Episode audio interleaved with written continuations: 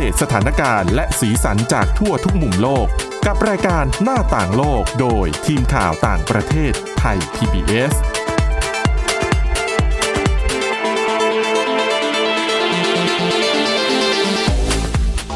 สวัสดีค่ะ คุณผู้ฟังขอต้อนรับเข้าสู่รายการหน้าต่างโลกนะคะ วันนี้เราจะมีเรื่องราวที่เรียกว่าเกี่ยวเนื่องกันนะคะกับเรื่องของความบันเทิงกับแง่มุม ข้อเท็จจริงทางประวัติศาสตร์ของราชวงศ์อังกฤษนะคะที่ถือว่าเป็นประเด็นที่ได้รับความสนใจมาก ๆ นะคะ ก็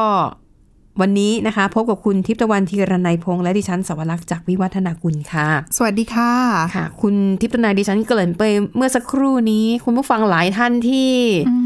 เป็นคอซีรีส์ทั้งหลาย โดยเฉพาะค่ะใน Netflix เนี่ยน่าจะ เก็ตแล้วล่ะว่าที่ฉันกำลังพูดถึงเรื่องอะไรอ๋อนะคะ นั่นก็คือซีรีส์เรื่อง The Crown แต่เราเอามาเล่าวันนี้จะไม่มีการสปอยนะคะ เพราะว่าประเด็นหลักๆ ที่เราจะพูดถึงก็คือ ข้อถกเถียงว่าทางผู้ผลิตก็คือ Netflix เนี่ยค่ะควรจะขึ้นคำเตือนให้กับผู้ชมได้รับทราบหรือเปล่าว่าซีรีส์ The Cloud เนี่ย เป็นแค่ เรื่องที่แต่งขึ้นเขาใช้คำว่าเป็น fictionอ๋อไม่ใช่ fact ไม่ใช่ข้อเท็จจริงอืมนะคะอ่าสาเหตุก็เนื่องจากว่าจริง ๆ ตัวดิฉันน่ะไม่เคยดูนะ ซีรีส์เรื่องเนี้ยกลัวติด กลัวไม่เป็นการทำงานช่วทำการนี้ไม่ค่อยมีเวลาเพราะว่าติดซีรีส์เรื่องอื่นอยู่ ใช่ แล้วคือเนื้อหาหลักๆของซีรีส์เรื่องนี้เนี่ยนะคะ ก็คือเป็นการนำเสนอเรื่องราวซึ่ง เป้าหมายหลักอยู่ที่สมเด็จพระบรมราชินีนาถอลิซาเบธที่สองแห่งราชวงศ์อังกฤษ ซึ่งทรงครองราชย์มายาวนานมาก ๆ นี่คือหัวใจหลักของซีรีส์เรื่องนี้ค่ะแล้วก็พบว่าเป็นซีรีส์ที่ได้รับความนิยมมากๆอืมล่าสุดนี่คือเป็นซีซั่นที่ 4 แล้วก็เรียกว่าหัวใจหลักในแต่ละซีซั่นมันก็จะแบบขยับเปลี่ยนไปเรื่อย ๆ นะคะซึ่งซีซั่นล่าสุดเนี่ย ก็ฮือฮามากพอสมควรค่ะ เพราะว่าจะเป็นซีซั่นที่เน้นไปถึงเรื่องความสัมพันธ์ที่สลับซับซ้อน ระหว่างเจ้าฟ้าชายชาร์ลส์มกุฎราชกุมารเลดี้ไดอาน่าอ๋อและแน่นอนคามิลล่าปาร์กเกอร์โบลส์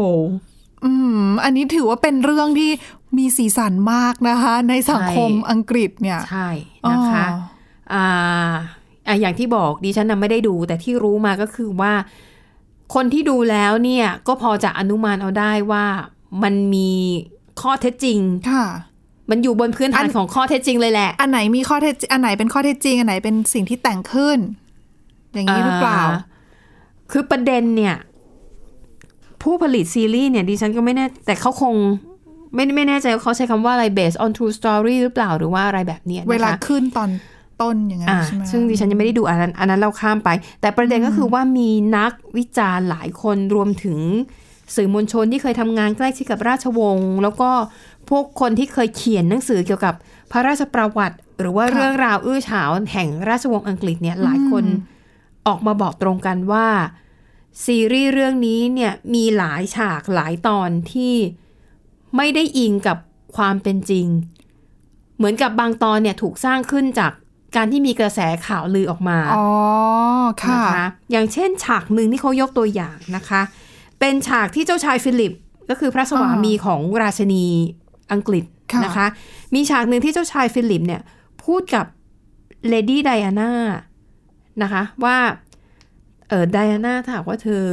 ละทิ้งราชวงศ์อังกฤษเนี่ย ค่ะ มันคงจบไม่สวยแน่นอน นี่คือฉากที่ปรากฏในซีรีส์เรื่องนี้โอ้แล้วนักแสดงหญิงที่เล่นเป็นเจ้าหญิงไดอาน่าก็บอกว่า เออหม่อมฉันคิดว่านี่คงไม่ใช่คำขู่ใช่ไหมคะ พระองค์นะคะ ซึ่งฉากนี้แหละค่ะเอ่อคนที่เรียกว่าเป็นนักข่าวสายสายสายราชวงศ์นักข่าวสายเจ้าเนี่ยพูดง่าย ๆนะคะเขาบอกว่าฉากนี้เนี่ยเป็นฉากที่ผู้สร้างเนี่ยเขียนขึ้นจากคำเล่าค่ะลือ กับข่าวก็สิบอะอืมมันไม่ได้เป็นข้อเท็จจริง ที่มีใครยืนยันได้ว่าพระองค์ พูดแบบนี้จริงหรือเปล่าจริงๆใช่หรือว่ายังไง ใช่อ๋อนะคะ ดังนั้นเนี่ยเหตุการณ์แบบเนี้ยมันมีหลายฉากมากในซีรีส์เรื่องนี้ ก็เลยมีนักวิเคราะห์แล้วก็สื่อมวลชนที่ทำงานใกล้ชิดกับราชวงศ์เนี่ยออกมาพูดค่ะเหมือนกันว่าทาง Netflix หรือว่าผู้สร้างเนี่ยควรจะขึ้นคำเตือนชัดๆเลยนะ ว่าเนื้อหาในซีรีส์เรื่องนี้เนี่ยเป็นพูดง่ายๆคือเป็นนิยาย คือแต่งไม่ใช่ขึ้นข้อเท็จจริงทั้งหมด คือมันมีข้อเท็จจริงอยู่บ้างไงแต่แต่ว่าว่าไม่ใช่คือทั้งเป็นหมดการแต่งบางอย่างถูกต้องใส่เข้าไปด้วยถูกต้องซึ่งทำให้คนที่ดูเนี่ยสับสนนะ เพราะบางทีเนี่ยค่ะเราในฐานะที่เป็นผู้ชมเนี่ยค่ะ คือถ้าบางทีก็ถ้าเราไม่ได้รู้ว่าเราก็จะไม่รู้ว่านึกว่าอันไหนเรื่องจริง อันไหนใช่เรื่องไม่จริง อันไหนแต่งขึ้นหรือเปล่าหรือว่ายังไงใช่ค่ะโอ้แล้วก็เรื่องของลำดับเวลาหลายอย่างก็ไม่ตรงกันนะคะ อย่างในซีรีส์เรื่องนี้บอกว่าอ่าช่วงที่ เจ้าหญิงไดอาน่าเขาพิธีเสกสมรสกับเจ้าฟ้าชายชาวเนี่ย พระองค์แบบมีความเครียดมาก แล้วก็เลยทำให้เป็นโรคบูลิเมียก็คือมีความผิดปกติเรื่องการกินอาหาร ค่ะ คือบูลิเมียก็คือบางคนก็กินน้อยเกินไปหรือไม่กินค่ะเลยอืมนะคะ ในขณะที่บางคนกินเข้าไปแล้วก็แบบต้องต้องอ้วกออกมา ซึ่งเขาบอกว่าลำดับเวลาไม่จริง คือเจ้าหญิงเนี่ยคือเป็นโรคเนี้ยหลังจาก การแต่งงานไม่ไม่ได้มีความ อ๋อ คืออาเป็นจริง แต่ว่าลำดับคือเวลามันแตกต่างแล้กัวนดิฉันว่าแบบเนี้ยยิ่งทำให้เข้าใจ คือทำให้คนดูสับสนด้วยนะใช่เพราะว่าค่ะบางทีเนี่ยเป็นเรื่องจริงที่เกิดขึ้นแหละ เพียงแต่ว่ามีการปรับแก้หรือปรับแต่งอะไรสักเล็กน้อยเพื่อเพิ่มอรรถรสหรือว่าเพื่อร้อยเรียงเรื่องราวที่อยู่ในภาพยนตร์ หรือว่าในซีรีส์ค่ะ ไม่เพียงแต่เป็นเรื่องของข้อเท็จจริง แล้วก็ความคลาดเคลื่อนเรื่องเวลาเท่านั้นนะคะเขาบอกว่า คนที่ไม่เห็นด้วยกับซีรีส์เรื่องนี้เนี่ยบอกว่า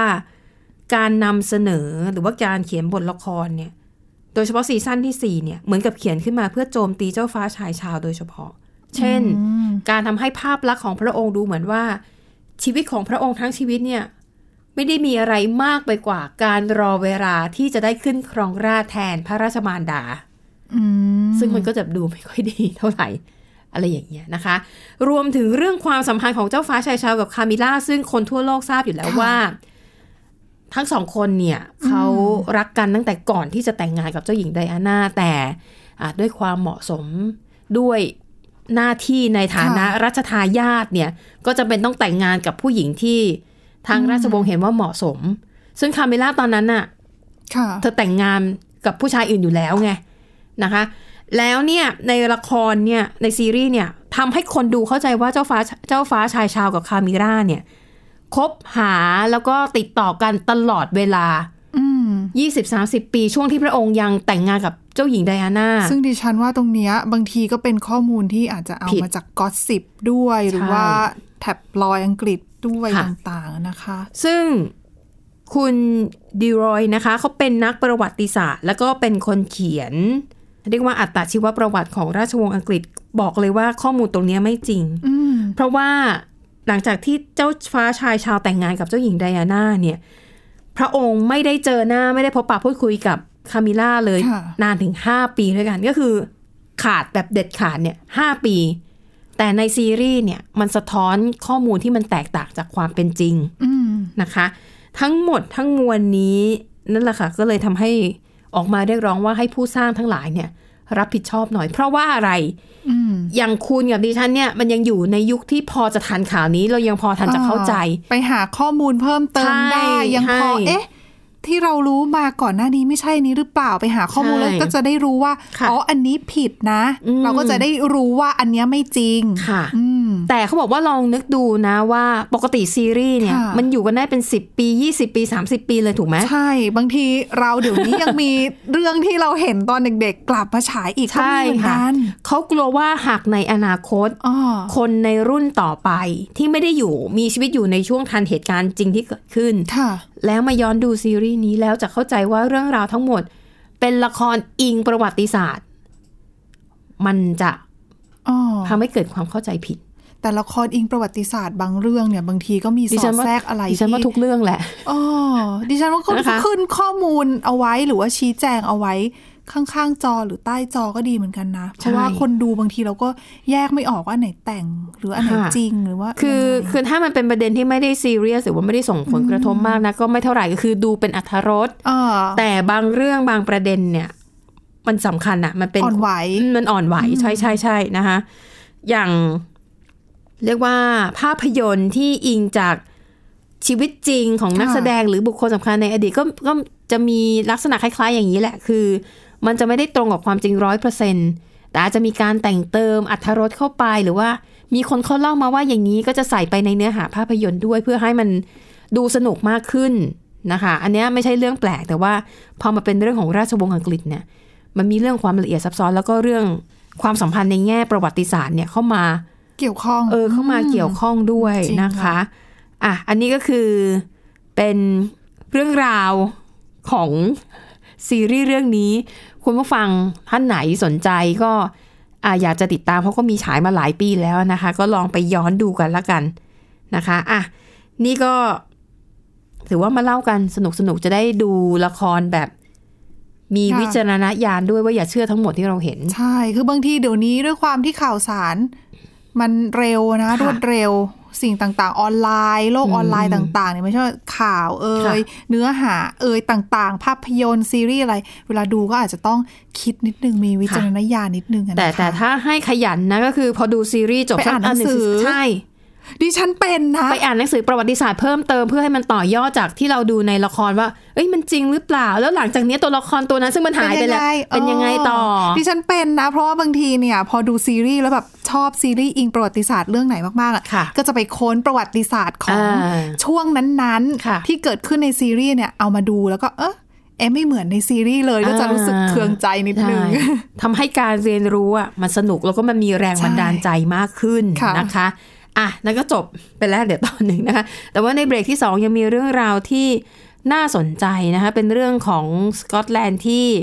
มีแผนจะลงประชามติอีกรอบใช่ค่ะ เพื่อแยกตัวออกจากอังกฤษนะคะ ก็จะเป็นความ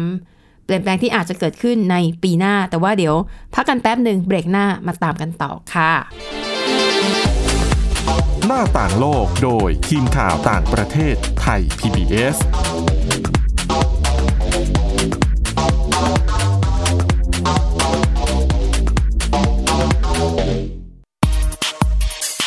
วิทยาศาสตร์อยู่รอบตัวเรา มีเรื่องราวให้ค้นหาอีกมากมาย เทคโนโลยีใหม่ ๆ เกิดขึ้นรวดเร็วทำให้เราต้องก้าวตามให้ทัน อัปเดตเรื่องราวทางวิทยาศาสตร์ เทคโนโลยี และนวัตกรรม ที่จะทำให้คุณทันโลก กับรายการ s c i e n t e c h ทุกวันจันทร์ถึงวันศุกร์ทางไทย PBS Radio ช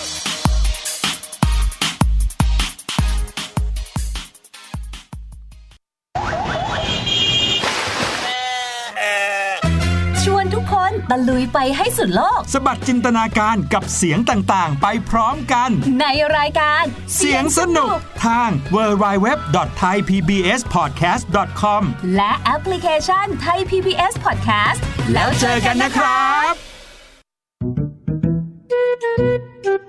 สองพี่น้องนานิพี่สาว กับนินจาน้องชาย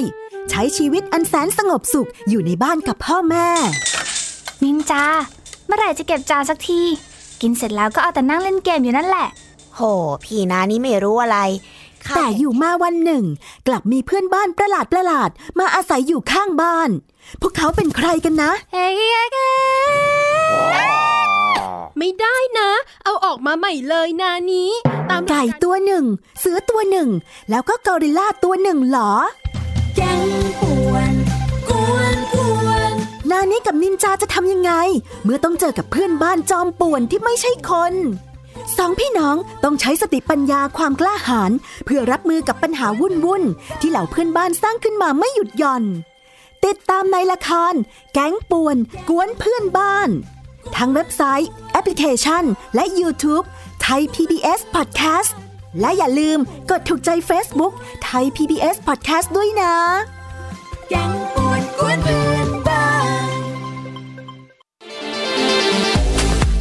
หน้าต่างโลกโดยทีมข่าวต่างประเทศไทย PBS เอาละค่ะคุณผู้ฟังกลับมาต่อกันในช่วงที่ 2 นะคะ ก็เกี่ยวเนื่องกับอังกฤษอยู่นะคะ แต่ว่าค่ะคราวนี้เป็นเรื่องของการที่สกอตแลนด์เตรียมลงประชามติอีกครั้งอืมที่บอกว่าอีกครั้งเพราะว่าเขาเคยลงประชามติใช่อะสอบถามความเห็นไปแล้วว่าสกอตแลนด์อยากจะแยกตัวออกจาก อังกสฤษหภาพเอ้ยไม่ใช่อังกจฤษริง ๆ ก็คือสหสหราชอาณาจักรหรือไม่ถูกต้อง UK นั่นเองนะคะซึ่งคือรอบที่แล้วเนี่ยผลออกมาว่าไม่แยคนกส่วนใหญ่ยังไม่แยก ใช่ แต่ว่าแต่คะว่าแนตอนนเนี้ยเขาใกล้เคียงกันมากนะ ใช่ คือตอนนั้นเนี่ยเขาบอกว่าโหวตการ 54 ต่อ 45เปอร์เซ็นเลยนะคะ คือค่ะ คราวที่แล้วเนี่ยที่มีการลงประชามติแยกตัวเนี่ยคือปีค่ะ2014 เมื่อ 6 ปีที่แล้ว ผลคะแนนที่ออกมาคือ 55เปอร์เซ็นเนี่ยอยู่ต่ออืมอ45เปอร์เซ็นเนี่ยขอออกอ่า ซึ่งแต่ว่าอืมตอนนั้นเนี่ยในตัวในส่วนของสหราชอาณาจักรทั้งหมดเนี่ยการลงประชามติตอนนั้นเนี่ย เรื่องว่าจะแยกตัวออกจากสหภาพยุโรปมันยังไม่เกิดขึ้นใช่ดังนั้นตอนเนี้ยสถานการณ์มันเปลี่ยนไปแล้ว ถูกต้องคือเขาบอกว่าคือตอนนั้นเนี่ยปัจจัยสำคัญที่เป็นค่ะกุญแจสำคัญที่ทำให้คนส่วนใหญ่เนี่ยยังบอกว่าจะอยู่กับอังกฤษต่อเหอะคืออยู่กับสหราชอาณาจักรอยู่ต่อเถอะกับ UK เนี่ยเป็นเพราะว่าเขาเนี่ยอยากจะ อยู่ใน EU ต่ออาคืออยู่ในสหภาพยุโรปต่อเขากลัวค่ะว่าถ้าสมมุติว่าสกอตแลนด์แยกออกมาจากตัวอังกฤษแล้วเนี่ยอังกฤษก็ได้ง่ายๆอะอืมพอแยกออกมาจากอังกฤษแล้วเนี่ยทำให้เขาเนี่ยต้องไปเจรจากับ EU ใหม่กว่าค่ะจะสารสัมพันธ์และเข้าไปเป็นสมาชิกของ EU ได้เนี่ยเดี๋ยวเขาจะเสียผลประโยชน์นะ ใช่ค่ะอ่าดังนั้นค่ะ เขาก็เลยอะลงมติอยู่ต่อแต่ปรากฏว่าผ่านมาไม่กี่ปีอืมอังกฤษดันไปลงคะแนนโหวตนะคะ แยกตัวออกจากสหภาพยุโรป หรือว่าแยกตัวออกจาก EU ซึ่งตอนนั้นเนี่ย คนในสกอตแลนด์แน่นอนว่าก็โหวตว่าจะอยู่จะอยู่กับ EU ต่อนะ ไม่แยกอืมอืมแต่ว่าพอรวมเสียงทั้งประเทศทั้งหมดค่ะแล้วเนี่ย ปรากฏว่าอะอังกฤษตัดสินใจแยกตัวค่ะเป็น Brexit นั่นเองใช่ดังนั้นเนี่ยพอเป็นแบบนี้แล้วนะคะ ประกอบกับตัวสถานการณ์โควิด -19 ที่เกิดขึ้นอืมเขาบอกว่าชาวสกอตแลนด์จำนวนมากไม่พอใจนะคะค่ะ ว่าอังกฤษเนี่ยรัฐบาลกลางจัดการกับปัญหาเรื่องของการแพร่ระบาดของโควิด -19 ได้ไม่ดีพอค่ะคือถ้าใครติดตามข่าวก็จะรู้ว่าช่วงแรก ๆ ที่มีการระบาดในยุโรปเอยรวมทั้งในอังกฤษเอยเนี่ยค่ะการรับมือของอังกฤษเนี่ยโดนวิพากษ์วิจารณ์อย่างหนัก จนที่อืมตอนนั้นอืมเราก็เคยนำเสนอนะเรื่องของค่ะ herd immunity ที่เอะอังกฤษเนี่ยไม่ปิดเมืองไม่มีมาตรการคุมเข้มเนี่ยกำลังจะดำเนินการอะไร คุณนำยังออกมาพูดด้วยซ้ำแล้วก็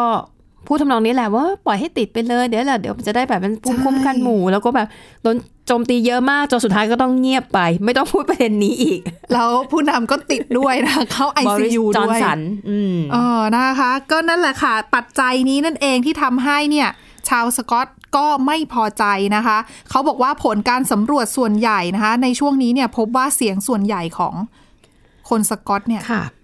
อยากที่จะแยกตัวออกจากอังกฤษอืม ดังนั้นเนี่ยก็เลยทางตัวนิโคลาสเตอร์เจียนนะคะ ผู้นำของสกอตแลนด์เนี่ยเขาออกมาเปิดเผยว่า เดี๋ยวปีหน้าเนี่ยสกอตแลนด์จะมีการจัดการเลือกตั้งรัฐสภาขึ้นค่ะแล้วเขาก็คาดว่าพักของสเตอร์เจียนเนี่ยก็คือพัก SNP อะนะคะ ซึ่งเป็นพักที่เป็นพักรัฐบาลอยู่ก็คาดว่าน่าจะ ได้รับชัยชนะในรัฐสภาท้องถิ่นเหมือนกันค่ะแล้วก็หนึ่งในประเด็นที่ SNP ชูก็คือการที่จะจัดทำเอ่อตัวลงประชามติ แยกตัวแยกสกอตแลนด์ออกจากอังกฤษนะนะคะ ซึ่งแน่นอนว่าถ้าเลือกตั้งในเดือนพฤษภาคมแล้วเขาชนะแล้วก็มีการผ่าน ตัวอนุญาตให้มีการลงประชามติจริง ๆ ก็อาจอาจจะเห็นกันอีกรอบค่ะว่าค่ะสกอตแลนด์จะลงมติกันยังไง ลงประชามติกันยังไง แต่ว่าพอมีข่าวแบบนี้ออกมาแน่นอนว่าทางฝั่งบริสจอนสันนายกรัฐมนตรีอังกฤษค่ะก็ออกมาบอกว่าจริง ๆ การทำแบบนี้อาจจะไม่ถูกหรือเปล่า เพราะว่าเขาบอกว่าการลงประชามติแยกตัวแบบนี้ควรจะเป็นเหตุการณ์ที่เกิดขึ้นแค่ รุ่นเดียวครั้งเดียว คือหมายถึงว่าอ๋อเนี่ยเพิ่งเกิดไปเมื่อเข้าใจละหกปีที่แล้วค่ะแล้วจะเกิดขึ้นอีกเหรอ ไม่ไม่งั้นกลัวหรือเปล่า อันนี้ก็เป็นประเด็นที่ตอนมี Brexit ก็คือถกเถียงกันว่า ถ้าลงมติลงรอบเดียวไปเลยเขามีหลายคนรู้สึกไม่พอใจว่าต้องลงอีกใหม่นะ เพราะว่าไม่เหมืพนอกับใจเออเหมือนกับครั้งแรคะกแนกับนเขาต่างกว่ากันนิดเดียวไงแต่ก็มีคนมาฟันธงว่าสุดท้ายอ่าบอกว่าตัดสินใจแล้วก็ต้องตัดสินใจเลย ไม่อย่างนั้นเนี่ยอ้าวไม่พอใจลงมติใหม่ ลงใหม่ลงใหม่ไปเรื่อย มันจะไม่มีที่สิ้นไม่สุดจบสักทีเพราะมันจะไม่มีฝ่ายไหนพอใจ มันจะไม่มีผลลัพธ์ที่ทุกฝ่ายพอใจ ใช่ค่ะ ดังนั้นเนี่ยก็เลยไม่รู้นะคะว่าในท้ายที่สุดแล้วถ้าสกอตแลนด์จัดการลงประชามติจริง ๆ แล้วผลออกมาเป็นยังไงเนี่ยค่ะจะเกิดเรื่องของการข้อขัดแย้งกันทางกฎหมายระหว่างตัวอังกฤษกับสกอตแลนด์หรือเปล่าก็ต้องมาติดตามดูกันค่ะ ค่ะแต่รู้สึกว่าอันนี้จริง ๆ มันไม่ได้มีกฎหมายที่ระบุไว้นะว่าห้ามลงประชามติเกินหนึ่งครั้งอาจจะเป็นธรรมเนียมปฏิบัติอย่างนี้หรือเปล่า ก็จริงที่ที่พูดก็มีเหตุผลไม่อย่างนั้นน่ะ ก็ต้องลงมติกันอยู่เรื่อยๆ จนกว่า จนกว่าจะพอใจกันทั้งสองฝ่ายอะซึ่งมันแต่ไม่นี่มีทางเงื่อนเกิดไขมัขึ้นนก็ไงเปลี่ยนไงคือเราอ่าบางทีจุดหนึ่งเราก็ว่าเขาไม่ได้ในกรณีค่ะของสกอตแลนด์เพราะว่าพออังกฤษแยกตัวออกจากสหภาพเอ่อจาก EU อย่างเงี้ย ตัวเขาก็ได้รับผลกระทบเต็มๆนะ ใช่ปัจจัยมันเปลี่ยนอ๋อใช่แล้วยังโควิดอีกซึ่งค่ะจริง ๆ เนี่ย หลักๆก็คืออังกฤษเนี่ย น่าจะเจ็บหนักกว่าสกอตแลนด์ แต่ว่าสกอตแลนด์ก็อาจจะต้องไปพ่วงกับอังกฤษด้วยในเรื่องของการบริหารจัดการในเรื่องของเรื่องต่างๆใช่นะอาจจะทำให้เขาไม่ค่อยพอใจสักเท่าไหร่ อาจจะรู้สึกว่าไม่ค่อยคล่องตัวอืมถ้าหากว่าตัวเองออกแยกออกมาเป็นเป็นประเทศอิสระหรือว่าเป็น รัฐอิสระอะไรก็แล้วแต่ อย่างเอาวัคซีนโควิด -19 อาจจะไม่ต้องรอให้อังกฤษอนุมัติก็ได้ อาจจะอนุมัติในนามของรัฐบาลสกอตแลนด์ก็ง่ายกว่า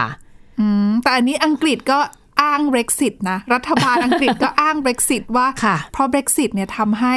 ตัวเขาสามารถอนุมัติ ตัววัคซีนโควิด -19 ได้เป็นชาติแรกของโลก คือใช่แซงหน้า EU ซะอีกแต่ว่าใช่ใช่หลาย ๆ คนก็ออกมาโจมตีว่า อุ้ยจริง ๆ ไม่ใช่เรื่องของค่ะ Brexit นะ เพราะว่าจริง ๆ การที่อังกฤษเนี่ยถึงแม้จะอยู่ใน EU เนี่ยก็สามารถขอการอนุมัติใช้วัคซีนฉุกเฉินได้แบบนี้ได้เหมือนกัน เพราะว่าจริง ๆ แล้วเนี่ยตอนเนี้ยคือภายในปีนี้อะนะคะ อังกฤษเนี่ยยังถือว่าอยู่ในช่วงเปลี่ยนผ่านหลัง Brexit อยู่อืมนั่นหมายความว่า อังกฤษยังมีเงื่อนไขต่างๆ ทางกฎหมายเนี่ยเปรียบค่ะเสมือนว่ายังอยู่ในสหภาพยุโรปยังอยู่ใน EU อืมดังนั้นเนี่ยการที่อังกฤษรับรองขออนุมัติตัววัคซีนเนี่ยคือเขาต้องผ่านกฎหมาย คือทำผ่านภายใต้กฎหมายของ EU อืมเพื่อขอให้ตัวเองเนี่ยสามารถรับรองวัคซีนได้ดังนั้นเนี่ยชาติอื่น ๆ สมาชิกอื่น ๆ ที่ค่ะเป็นของ EU เนี่ยสามารถใช้วิธีเดียวกันกับอังกฤษได้นะคะอืมเพียงแต่เขาไม่ได้ทำเท่านั้นเองค่ะ อาจจะเพราะว่าส่วนหนึ่งอังกฤษก็มีเงินด้วยแหละ ไม่ต้องง้อใครมากอืมแล้วก็มีวัคซีนที่ตัวเองพัฒนาด้วยนะ ตัวใช่ออกซฟอร์ดใช่กับแอสตราเซเนกาถูกต้องอันนี้น่าจับตามองมาก เพราะว่าตัวค่ะอุณหภูมิในการเก็บรักษาเนี่ยสองถึงแปดองศาเซลเซียสอืมหลายคนบอกว่าอุ๊ยตัวนี้แหละ ความหวังเลยนะคะค่ะเพราะขนส่งง่ายราคาก็ถูกกว่า แล้วใช้งานจริงมันก็ง่ายกว่าไอของไฟเซอร์อะไรจริงกับโมเดอร์นาเยอะเลยใช่นะคะค่ะอ่าดังนั้นหากเกิดขึ้นจริงปีหน้าก็จะเป็นอีกปีหนึ่งที่ การเมืองในระดับโลก น่ามีอะไรให้ติดตามกันอีกแล้ว นอกจากเหนือจากการเมืองอเมริกาที่ต้องดูว่าไบเดนค่ะจะเป็นยังไงบริหารงานเป็นยังไงบ้าง ใช่เขาว่าจริงๆแล้วไบเดนน่าจะโหดกับเอเชียมากกว่าทรัมป์แต่ไม่รู้นะรอดูกันก่อนว่าจริงหรือเปล่าก็เหมือนมีกระแสข่าวว่าจีนก็พยายามจะล็อบบี้ไบเดนค่ะอยู่เหมือนกันนะอืมน่านะคะติดตามทีเดียวอะปีหน้ามีการเมืองโลกให้ติดตามกันหลายเวทีอย่างค่ะแน่นอนนะคะอะไปต่อกันที่อีกเรื่องหนึ่งนะคะเป็นเรื่องของ สถานการณ์โควิด -19 มันแหละ แต่ว่าอันนี้มันส่งผลกระทบต่อเรื่องของแรงงานในประเทศญี่ปุ่น จนทำให้รัฐบาลเนี่ยต้อง ปรับเปลี่ยนอะไรบางอย่าง ใช่ค่ะ คือจริง ๆ แล้วต้องบอกว่าญี่ปุ่นเนี่ยเป็นประเทศที่เข้มงวดกับเรื่องของแรงงานต่างชาติมาก ใช่ใช่เอ่อกฎหมายของเขาเนี่ยเข้มงวดมากทีเดียวนะคะค่ะแต่ว่าด้วยสถานการณ์โควิด -19 ค่ะ เขาบอกว่าทำให้มีชาวต่างชาติที่ตกค้างอยู่ในญี่ปุ่นเนี่ยกลับประเทศไม่ได้ ไม่ว่าจะเป็นเรื่องของการหาเที่ยวบินไม่ได้ มาตรการต่างๆ ของประเทศปลายทางเอ่ยอะไรเอ่ยทำให้ คนที่เป็นคนต่างชาติอะค่ะต้องอยู่ในญี่ปุ่นต่อค่ะ ไม่ใช่แค่นั้นอยู่ในญี่ปุ่นต่อสมมุติเราเป็นนักท่องเที่ยวหรือเป็นนักเรียนอย่างเงี้ยค่ะอยู่ต่อแต่ว่าไม่มีเงินทำยังไงล่ะเออเออกลับก็ไม่ได้คือเราจะทำงานวแผก็ไม่ได้เราอีกวางแผนว่าเราจะกลับภายในสิ้นเดือนนี้เราก็จะค่ะมีเงินพออยู่แค่อะต่อไปสักอีกเดือนนึง แต่ว่าเกิดต้องอยู่ต่ออีกสองสาเดือนในยเงินค่ะไม่มีจะทำยังไงนะคะ ดังนั้นค่ะตัวรัฐบาลญี่ปุ่นก็เลยออกมาตรการค่ะ บอกว่าจะคลายระเบียบการจ้างงานชาวต่างชาติ เขาบอกว่ายังไง เขาบอกว่าระเบียบใหม่ข้อนี้นะคะ คนต่างชาติค่ะที่ได้รับอนุญาตให้อยู่ในญี่ปุ่นได้ 90 วันเนี่ย จะสามารถต่ออายุใบค่ะอนุญาตได้เลยค่ะ นอกจากนั้นนะคะ สามารถทำงานได้ด้วยอืมโดยสามารถทำงานได้มากสุด 28 ชั่วโมงต่อสัปดาห์นะคะค่ะ นี่รวมไปถึงตัวเอ่อ นักเรียนชาวต่างชาติที่มีถือวีซ่านักเรียนด้วยนักเรียนค่ะนักศึกษา เขาบอกว่าถึงแม้ว่าจะเรียนจบไปแล้วเนี่ย แต่ยังไงก็อนุญาตก็ถือว่าถือวีซ่านักเรียนอยู่ค่ะดังนั้นยังทำงานได้นะคะ 28 ชั่วโมงต่อสัปดาห์เช่นเดียวกันค่ะอืมแล้วก็สำหรับคนที่อาจจะเป็นไปทำงานหรือไปอยู่ที่นั่นแล้วเป็นมีทักษะทางเทคนิคก็สามารถต่ออายุ ของตัววีซ่าแล้วก็ใบอนุญาตของตัวเอง แล้วก็ทำงานได้อืมด้วยเช่นเดียวกันค่ะ ซึ่งเขาบอกว่าประเมินแล้วนะคะ จะมีชาวต่างชาติในญี่ปุ่นที่เข้าข่ายเนี้ยสามารถทำงานได้เนี่ยประมาณ 21,000 คนด้วยกันก็น่าจะค่ะช่วยเติมในส่วนที่ขาดของแรงงานญี่ปุ่นได้พอสมควรอืมนะคะ เพราะว่าอาจจะมีคนกลุ่มนี้คือพออยู่แล้วยังไงอะจะรับความช่วยเหลือจากรัฐบาลก็ก็ไม่ได้ไม่ได้ เพราะไม่ได้เป็นพลเมืองไงใช่ใช่แต่ไหมเขาก็ ติอยู่นิดนึงค่ะทางนักกฎหมายเขาบอกว่าถึงแม้ว่าจะอนุญาตให้ทำงานได้แบบเนี้ยแต่อย่าลืมนะว่าคนต่างชาติที่อยู่ในญี่ปุ่นค่ะเข้าไม่ถึงประกันสุขภาพของญี่ปุ่นนะใช่ดังนั้นเนี่ยถึงแม้ว่าคุณจะบอกว่าอะคุณอนุญาตให้เขาทำงานได้ เขาก็ไม่ได้ได้ประโยชน์สักเท่าไหร่นะ จากเรื่องตรงนี้อะนะคะอืมค่ะอะนั่นก็เป็นเรื่องราวข่าวสารที่น่าสนใจจาก ทั่วทุกมุมโลกนะคะ วันนี้หมดเวลาแล้วขอบคุณสำหรับการติดตามค่ะ เราสองคนพร้อมทีมงานลากันไปก่อนพบกันใหม่ในตอนหน้า สวัสดีค่ะ สวัสดีค่ะ Thai PBS podcast. View the world via the voice.